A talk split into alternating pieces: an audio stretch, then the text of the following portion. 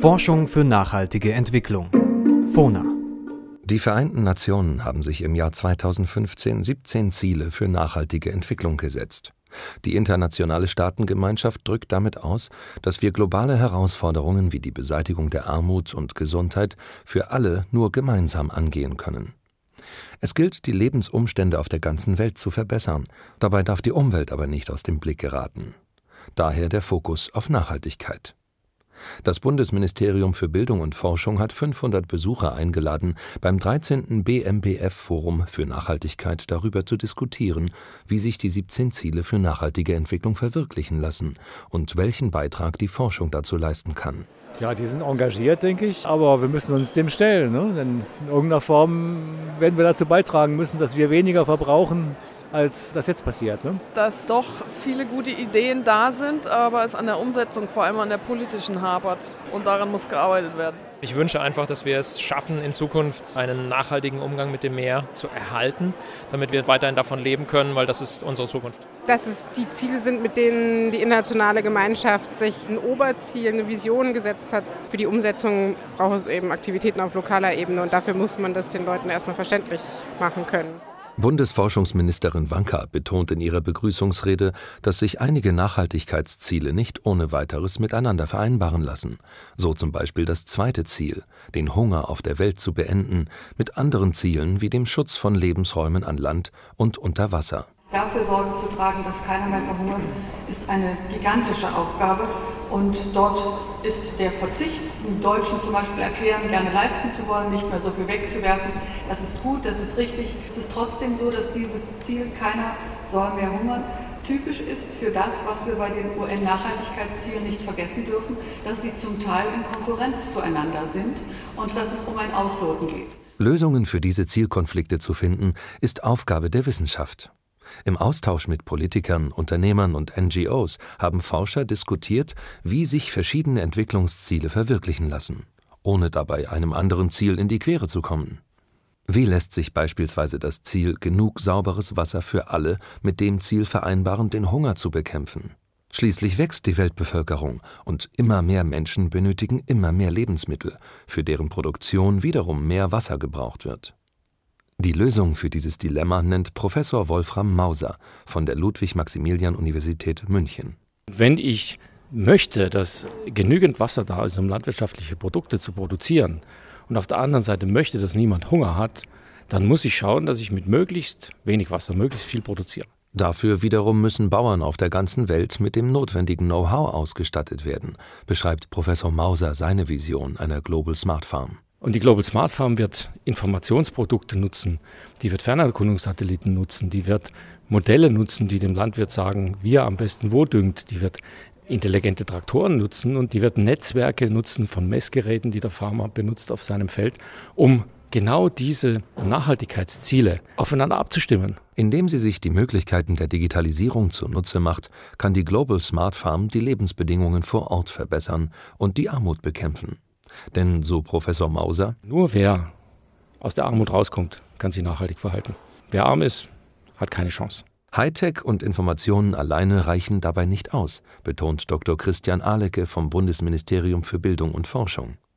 Deutschland müsse dabei immer auch die Situation vor Ort berücksichtigen dass wir Technologieexport machen in die Länder, die ihre großen Herausforderungen haben. Ich glaube, das ist ein Gedanke, der falsch wäre, sondern wir müssen einfach die Kulturen und die Governance-Strukturen in den Ländern gleichermaßen mit im Blick haben. Wasser schützen, Hunger beenden und Armut bekämpfen sind Ziele, die Hand in Hand miteinander gehen. Und auch das Ziel, das Leben an Land zu schützen, ist essentiell beim Kampf gegen den Hunger. Land ist eine kostbare Ressource. Sie ist die Grundlage unserer Nahrungs- und Rohstoffproduktion. Dennoch ist unser Umgang mit Land nicht immer nachhaltig. Siedlungen und Verkehr nehmen immer mehr Platz ein und die intensive landwirtschaftliche Nutzung belastet unsere Böden und unser Grundwasser enorm. Mit weniger Energie und begrenztem Wasser und Böden muss sie im Jahr 2050 10 Milliarden Menschen ernähren. Dass der Schutz von Land und dessen Bewirtschaftung nicht zwangsläufig zu einem Nutzungskonflikt führt, erklärt Frank Wagener vom Institut für angewandtes Stoffstrommanagement. Das, was wir an Natur heute haben, ist Kultur kulturlandbezogene Natur in Europa. Diese Natur hat sich immer an die Nutzung angepasst und ist auch dort letztendlich gefördert worden. Wir haben jede Menge Kulturfolge auch. Und was wir heute verlernt haben, ist aus diesem Denken heraus auch neue Kulturen zu entwickeln, die als Gerüst für Natur, für Biodiversität da ist. Jörn Fischer, Professor für nachhaltige Landnutzung an der Leuphana-Universität Lüneburg, sieht sogar mögliche Synergien zwischen den unterschiedlichen Nachhaltigkeitszielen. Wenn man zunächst schaut, denkt man, dann hat man einen Zielkonflikt. Man kann entweder viel Nahrung produzieren oder viel Biodiversität schützen. Aber wenn man ein bisschen genauer hinschaut und einen Systemansatz benutzt, dann stellt man fest, dass es auch Möglichkeiten gibt, zwischen beiden Synergien zu erzielen. Und um das wirklich zu verstehen, müssen wir ein bisschen tiefer schauen und müssen verstehen, was für Akteure sind beteiligt, was für Governance-Mechanismen gibt es hier. Und wir können nicht nur an der Oberfläche bleiben und sagen, es ist entweder Nahrung oder Biodiversität. Das Ganze ist ein bisschen komplexer. Die Nutzungskonflikte zwischen Landnutzung und dem Leben an Land in Synergien umzuwandeln, ist Aufgabe der Forschung, damit die Landwirtschaft nicht ihre eigene ökologische Grundlage zerstört. Gleiches gilt für das Ziel, das Leben unter Wasser zu schützen. Wie lässt sich dieses damit vereinbaren, den Hunger zu bekämpfen? Schließlich sind viele Fische eine wichtige Eiweißquelle, gleichzeitig sind schon jetzt viele Fischbestände überfischt und der Lebensraum Meer droht aus dem Gleichgewicht zu geraten. Heike Vesper, die sich dem Meeresschutz beim WWF verschrieben hat, ist der Meinung, dass ausgerechnet diese beiden Ziele nur zusammen realisiert werden können. Der WWF denkt, dass ohne den Erhalt der Biodiversität, der Artenvielfalt, es nicht möglich ist, nachhaltig wirtschaften zu können. Das heißt, Fischbestände zu erhalten aus Ernährungssicherungsgründen und auch aus Armutsbekämpfungsgründen, denn mit Fisch sind auch immer viele Arbeitsplätze verbunden. Weltweit sind 30 Prozent der Fischbestände überfischt. Gefischt wird fast nur in flacherem Wasser in der Nähe von Küsten, wo es viele Nährstoffe gibt und deshalb viele Fische leben. Auf dem offenen Ozean lohnt sich die Fischerei nicht, weil es hier zu wenig Fische gibt. Professor Ulf Riebesell vom Geomar Helmholtz Zentrum für Ozeanforschung in Kiel fragt sich, ob sich der Hunger auf der Welt nicht ausrotten ließe, indem wir auch den offenen Ozean als Fischquelle nutzen. Das Problem dabei? Die Nährstoffe sinken dort in die Tiefsee ab. In den oberen Wasserschichten gibt es dementsprechend kaum Leben.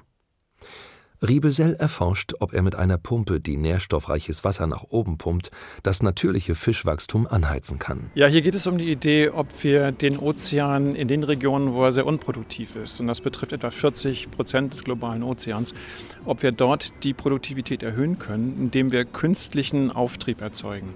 Also tiefem Wasser, das nährstoffreich ist, an die Oberfläche bringen und damit die Produktivität anreichern und dann möglicherweise ein Nahrungsnetz erzeugen können, das typisch für natürliche Auftriebssysteme ist, da wo wir sehr kurze Nahrungsketten haben und eine sehr hohe Produktivität haben. Diese Pumpe wird allein durch Wellen- oder Windkraft angetrieben. Da Riebesell nicht vorhersagen kann, welche Auswirkungen dieser Eingriff auf den Lebensraum Ozean hat, ist es ihm wichtig, dass sich die Pumpe jederzeit abstellen lässt. So kann der Ausgangszustand wiederhergestellt werden. Die Vision ist verlockend. Das Nachhaltigkeitsziel, den Hunger zu beenden, erreichen, ohne das Ziel Leben unter Wasser schützen zu gefährden. Ein weiteres Thema, das Experten diskutiert haben, ist, wie sich Energiegewinnung, Industrie und Klimaschutz miteinander vereinbaren lassen.